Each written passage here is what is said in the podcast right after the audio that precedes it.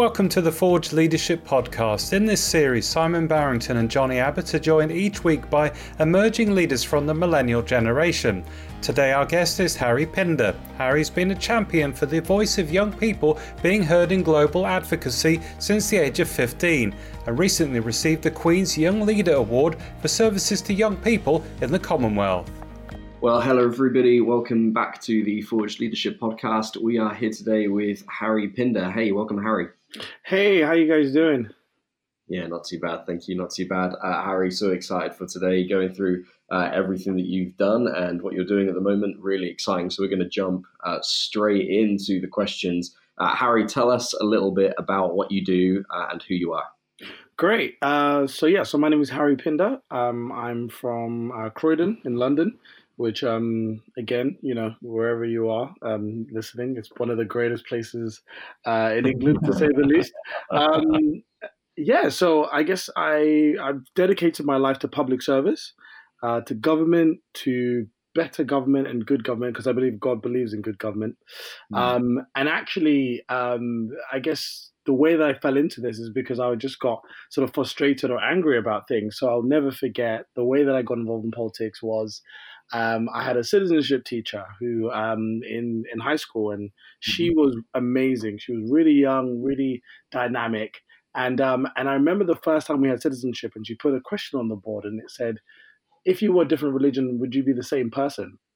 And this was the first time in sort of a mm-hmm. class environment that I actually got to think about something rather than sort of rehearse and you know like like memorize stuff like i got to think and my mm. my p- opinion was valued in some sense and you know that transformed into debating on the iraq war on the death penalty and whether we should have it or not and every sort of class was so interesting and i thought okay great i would love to be involved in whatever this is so that's mm-hmm. that's literally how a lot of uh, my um, my passion for politics started.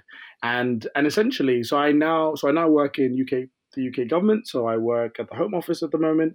Um, i'm working on that elusive thing called brexit which um, is um, again uh, i'm sure even even listeners on the on the podcast are so sick of hearing about. But um, it is exciting. Probably one of the most unprecedented times a government has had to face um, and yes, and I also so that's sort of my nine to five. That's what I call it. And my five to nine, which is you know the thing I do when I get home, is um, is I run something called Youth for Change. So Youth for Change is a global youth advocacy organization that essentially uh, gets young people to write policy, but policy on issues that affect them.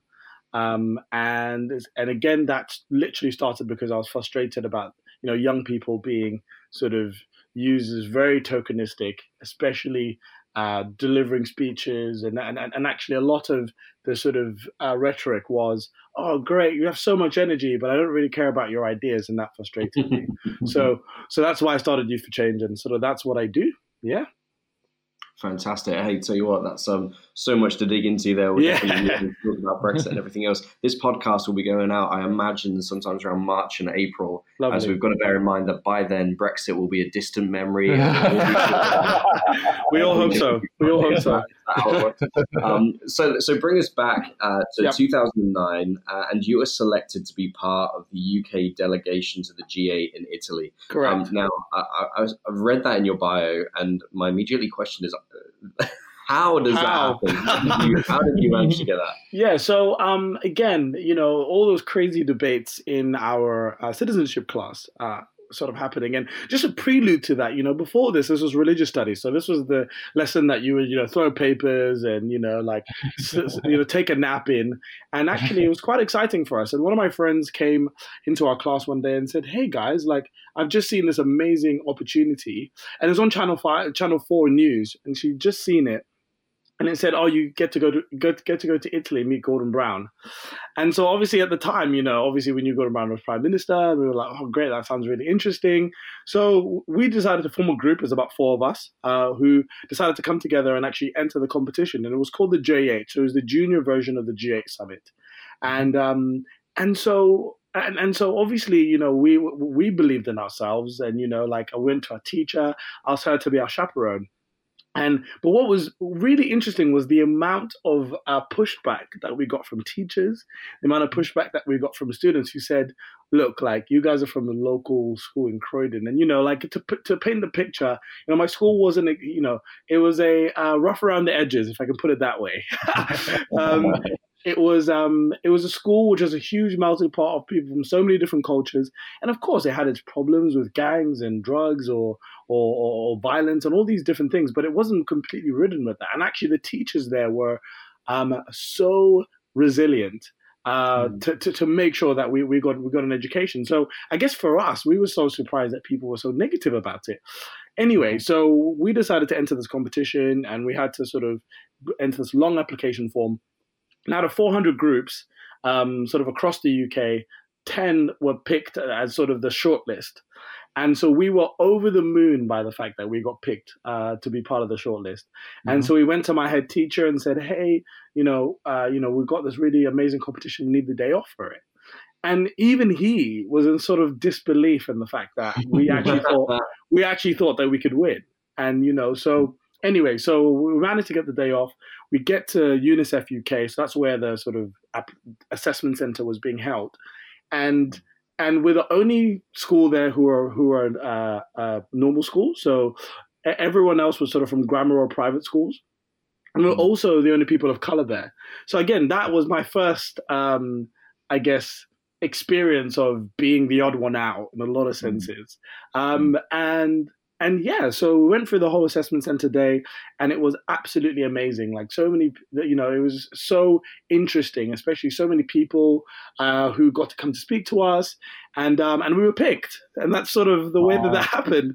And uh-huh. um, and again, you know, it, it, it, sort of it was quite interesting because Channel Four decided to do a whole sort of series on us going because again, you know, the UK delegation was, you know, a Zimbabwean guy, uh, a, a, guy who's from Kurdistan, a girl who was mixed race Caribbean, another girl who was Eritrean. So you know, it was um, you know a very diverse group of, yeah. of, of young people, and we looked. Can I say we just looked completely different to what the year before looked like? um, so so yeah, that, that that's sort of how that came about, and it was amazing because we got to obviously go to Italy and meet the G8 leaders of the time. Uh, so you know, and that was in 2009. So you know, Barack had just been.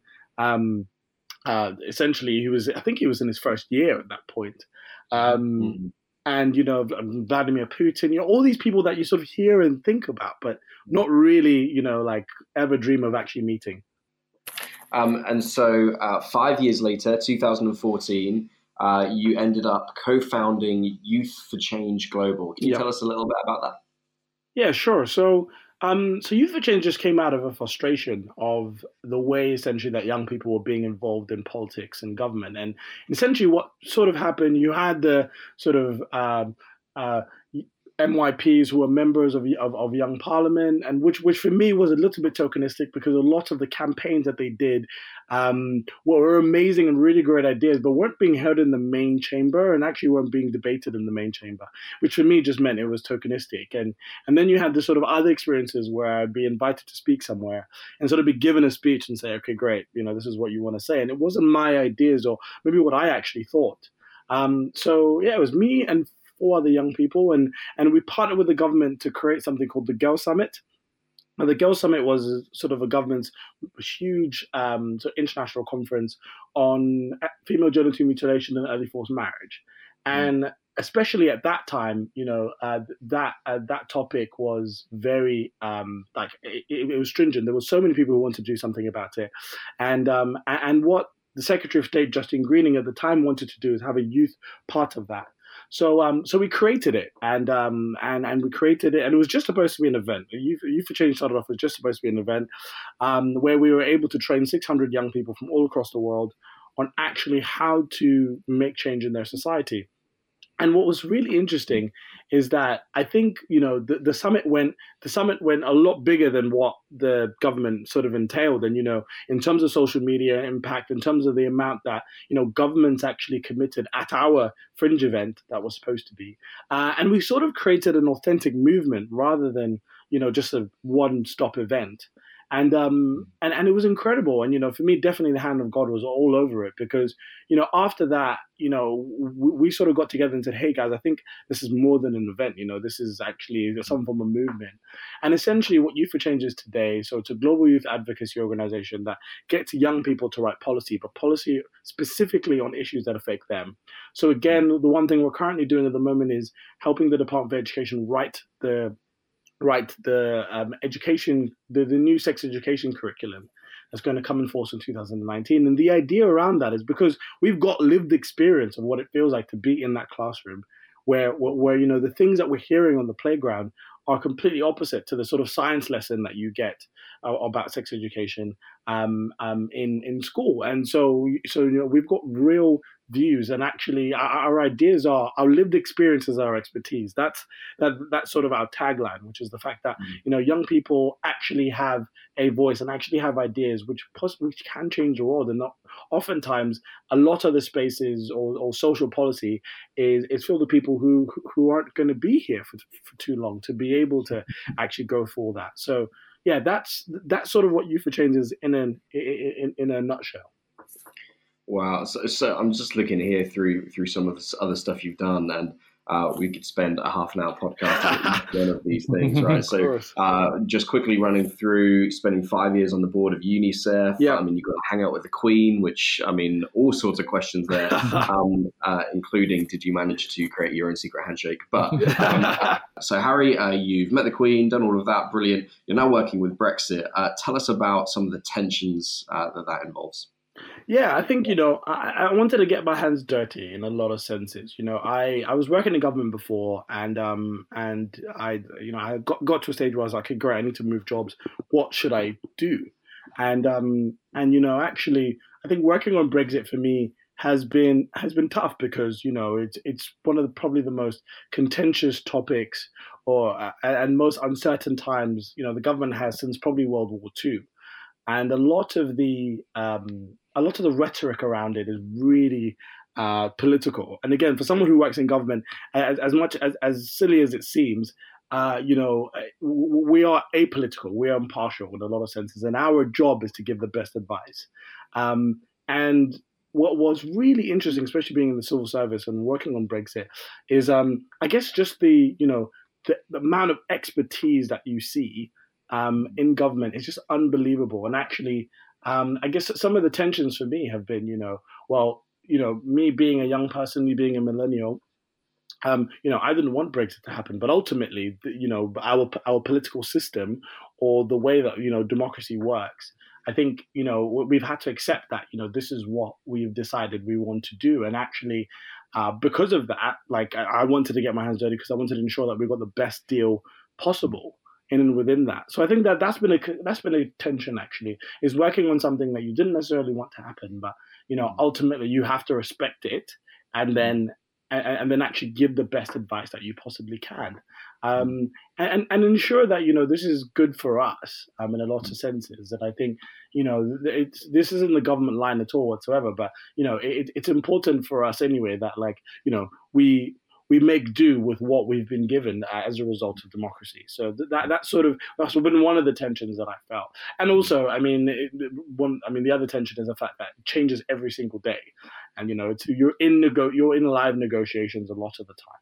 No, that's fascinating, Harry. I, I'm I'm really interested about what what motivated you to get into politics in the first place and to be a leader who influences other people. What what is it that kicks you out of bed every morning. yeah, um, yeah, no, I get it. Wants, wants you to put your, your your neck on the line. You know, why not just have a quiet life? Yeah.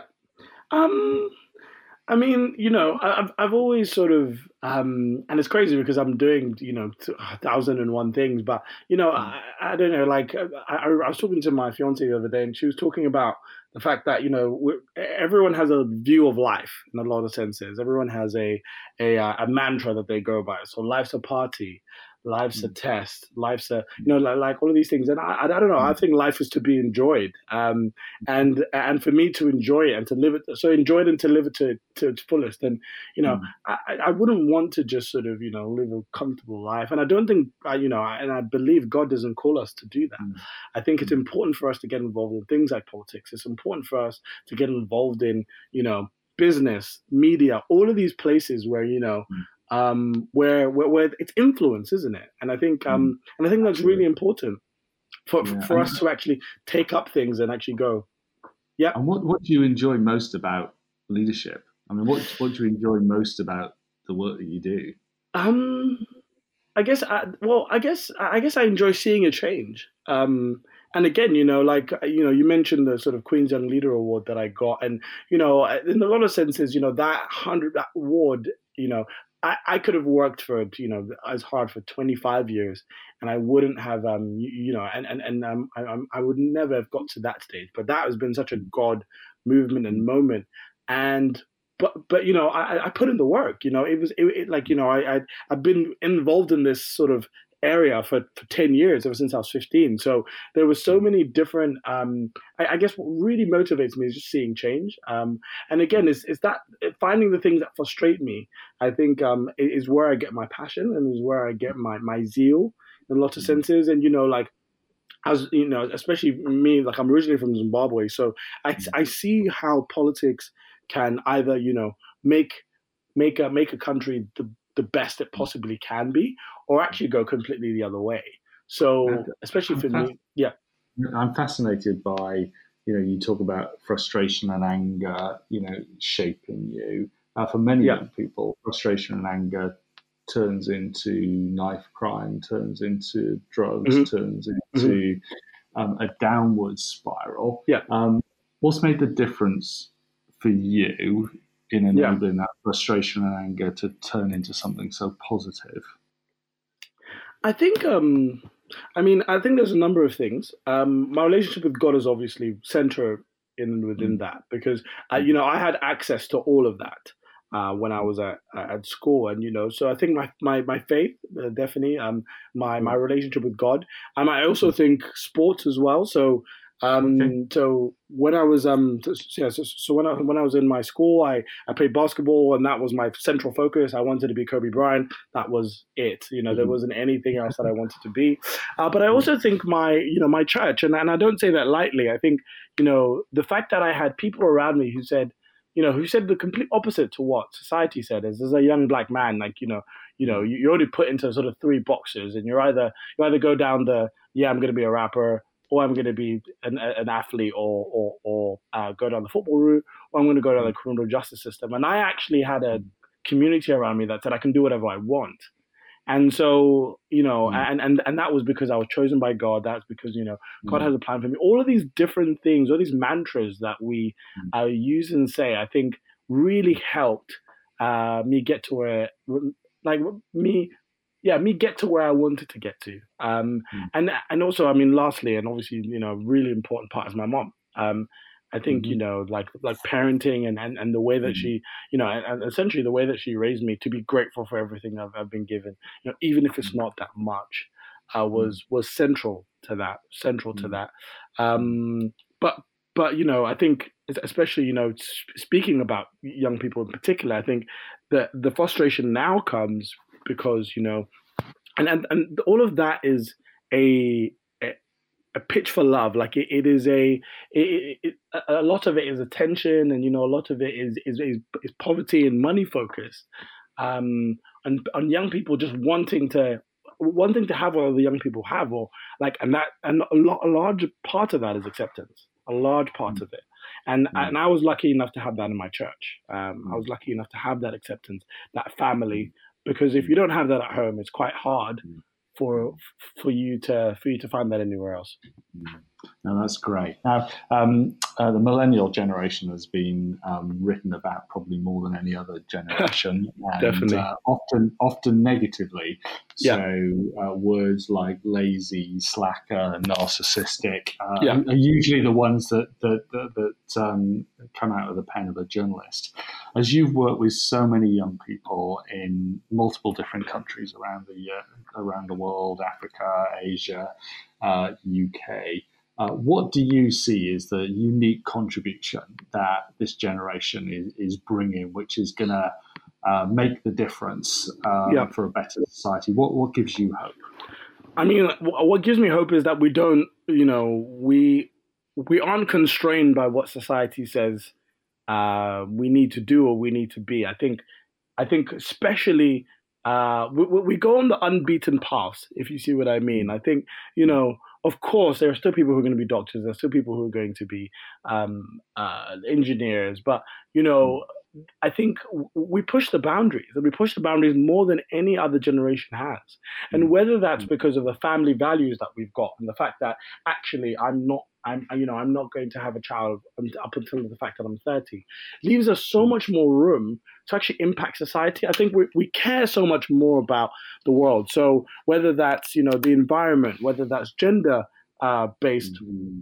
activism, um, you know, and, and, and you know, ch- charities are now earning, uh, you know, are, are, are, the contributions toward charities have skyrocketed um, as a result of this this this generation. So I think you know we, we, I, I, I, and and you know I, would go in the opposite to say that I think we're the most selfless uh, generations. I think we have been able to show that through our charity runs, through our really innovative technology that that has been able to sort of change lives. Um, um, and, and again, have the conversations about gender, have the conversations about about people being prosecuted, have the you know have the marches um, about about racial abuse. You know, all of these different things, um, you know, are being led by a young generation. And then you have sort of across the world where you've got you know um, authoritative regimes, uh, which which again, you know, young people said, well, actually, you know, I don't want this.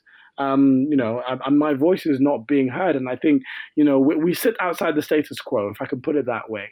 I think I, I, I, think we're more we're more likely to do that, and I think actually for change to come, that's what has to happen you can't mm. sort of go along with the status quo if you are mm. if if if, if essentially you're you're wanting to change the world or change something. Can you think of a story of one of the young people through Youth Global Change who you've met, yeah. um, who's um, stood up for an issue and, and, and as a result has seen significant change? There's so many.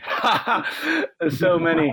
Um, okay, so uh, I guess you know. Uh, okay, I'll, I'll talk about uh, a group of girls that I met. Um, um, they are um, part of something called Forward, um, and in Bristol, in particular, there is a huge uh, Somali population and um and and so they're part of that Somali population there, and um and and you know they at about the age of eleven or twelve uh, heard about uh, female genital mutilation and you hmm. know the effect that it has on their society. And you know they they were outraged to say the least. Hmm. Um, mm. and hmm. and and the fact that you know and then they would go home and they spoke to their mom about it and they found out you know and again like through finding out that actually there were there were people in their family who had had it happen to them and they were completely outraged and they decided to start this campaign. Essentially this campaign was you know focused on okay great we need to make sure that no one in bristol um, is is subject to the you know is subject to that whatsoever. And so mm. you know, and despite a huge amount of protests from from the Somali community, actually decided to go about it. And one of them in particular uh, wrote to Michael Gove. Um, mm-hmm. Um, who at the time was education minister, and, mm. and and wrote to him and said, "Look, like you know i've heard about this this is a complete outrage we've got this mm. huge amount of people in bristol to actually sign the petition to say that mm. each and every single uh, uh, you need to write a letter to each and every single uh, uh school in the uk to make mm. sure that ofsted actually mark them on how they're performing against tackling fgm and what was hmm. amazing about this is the boldness and the confidence to be able to do that. To, to you know, and, and, and to be able to, and you're talking about young people who are 13, 14 years old. um, yeah. what is absolutely unbelievable, and he did it. And you know, Michael Gove wrote the, wrote the letter. And now Ofsted have an actual question that focuses on how are you ensuring um, that that that young girls in your school are not subject to female genital mutilation or early forced marriage. So again, you know that that is another example of how someone has just come out of the mold and said, "Look, I don't like this. This is not okay." In previous generations, you know, they might have just said, "Okay, great. Oh well, you know, there's nothing we can do about it." she took it upon herself to actually make that change and didn't worry about her age or her status or whether she's done her A levels or not, because at that point she hadn't. And she, she mm. actually went out and gone and did it. So that would be, I mean, there's so many, but you know, that's, um, Harry, that's so inspiring. Yeah, really inspiring. I think Harry, when you when you mention boldness, I think that sums up an awful lot of what we've been speaking about. Looking through your journey, looking at, I mean, how many people would look at uh, an opportunity to go and meet the prime minister and stuff like that, at the G8, and think, oh, how cool would that be? How many people would uh, think, how cool would it be? How good would it be if we founded a, a youth organization that fought against injustice? How cool would it be if I could get onto the board of UNICEF? How cool would it be if I could work in politics? Um, to actually have the boldness, to have the audacity to think, I'm going to be the one that makes the change. I'm going to be the one that stands up um, is just so uh, so so inspiring. So um, thanks for joining us today. We've got a couple of questions that we like to ask everybody who comes onto the yes, podcast. please. Um, uh, and one of those is, uh, what's the biggest tension that you live with within your leadership? I think the, the biggest tension I live with within my leadership is actually uh, essentially wanting to fulfill what what my dreams are and, and, and where I want to go. Um, and it's always that sort of tension of, you know, am I good enough to actually do, um, to actually do what I've set out that I want to do? And, you know, it, it, it's hard because you sort of, you know, you have to sacrifice quite a lot. Um, and, you know, and, and, and, and I don't want people to listen to this podcast to think, oh, yeah, great, everything is lined up for him. You know, it, it, knowing how to deal with the rejections. Like I constantly say, you know, I get so many no's I get so many no's. I get so many emails that mm. say, "Well, well, well, yeah, that's not that's not going to happen," or or actually you're too young, or you know, like all of these different things. But it's the yeses that count. And actually, I think what what, what ends up happening is we disqualify ourselves before we even put ourselves in the running for things. Um, and and so dealing with that, so dealing with you know people rejection and making sure that you know e- each time I get rejected, I get straight back up and I go again. Um, but yeah, I think I, th- I, think one of the tensions is, is, is essentially that question of, oh, like, am I actually good enough to do this? And you know, I've, mm. I I, bat- I battle with that all the time. But wow. I think mm. I, I, think I just look back and think, okay, great. You know, I've got to this point. You know, uh, you know, th- there is so much more that I'm able that, that that I can do, and I just need to be resilient. I need to be able to get back up again just to encourage you, Harry, I know many, many senior leaders at chief exec level and, and above who are still asking themselves. I'm glad. I'm glad. on this podcast, thinking back of a couple yeah. of interviews we've had, I think Seb Gray comes to mind, who who asks that question as well. Have I got what it takes? Yeah. And, and yeah. having that as a question that's the heart of every leader. But um, but the second question we love to ask uh, to finish the podcast: What's your greatest excitement and your greatest fear when it comes to leading? My greatest my greatest excitement is actually that I get to. I guess. Hmm. My greatest excitement is that I get to open the door for people who come after me. I think mm. what I, you know, it'd be a complete fail of, of everything that I've done um, if if I'm the only person to ever do it. Does that make sense? And you know, yeah. the only person to you know um, come out of the school that I came out of and actually achieve in the government sector. You know, I'm constantly mentorship and you know I, i'm an open book and anyone in this podcast who wants to get involved in politics if you're a young person please let me know uh, because I think it's so important, especially for us, to not close the door behind us. Um, mm. and my greatest fear, hmm, I guess my greatest fear is is that I let, and I'm and I'm so conscious of this, and I and I make sure that this is not, you know, that I let the the um, accolade and the and the um, the positions get to my head, and you know, like um um, one of my friends has an amazing, uh, like uh, saying that he says to himself every day.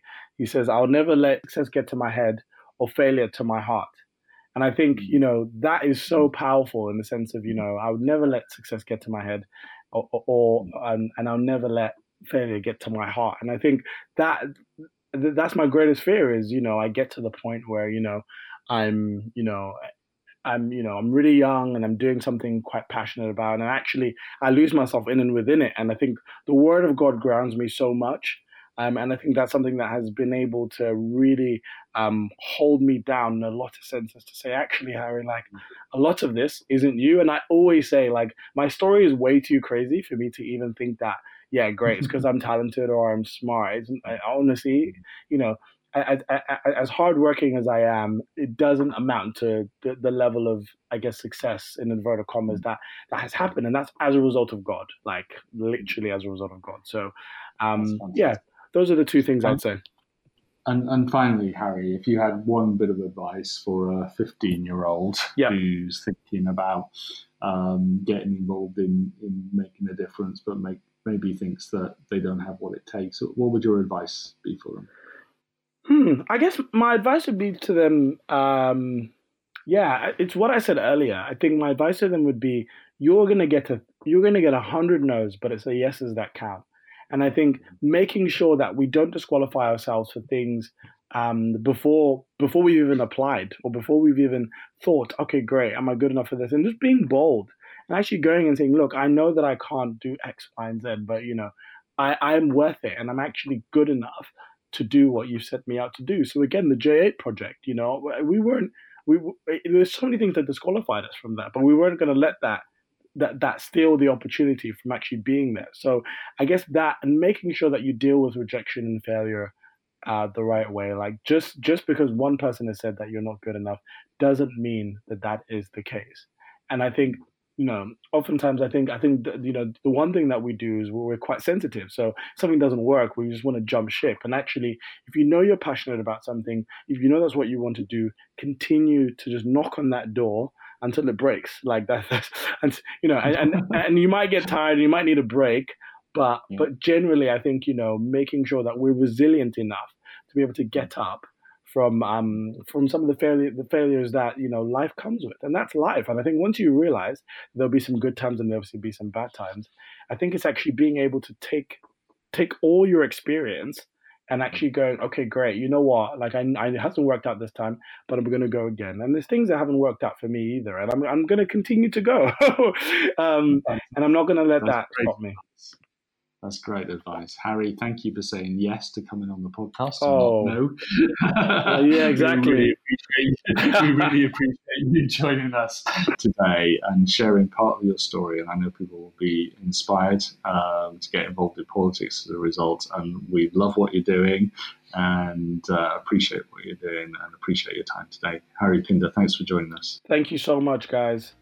Thanks for listening. For more dedicated resources to equip emerging leaders, visit our new website millennial-leader.com and don't forget to catch up and don't forget to catch up on the Forge Leadership podcast at forge-leadership-podcast.com.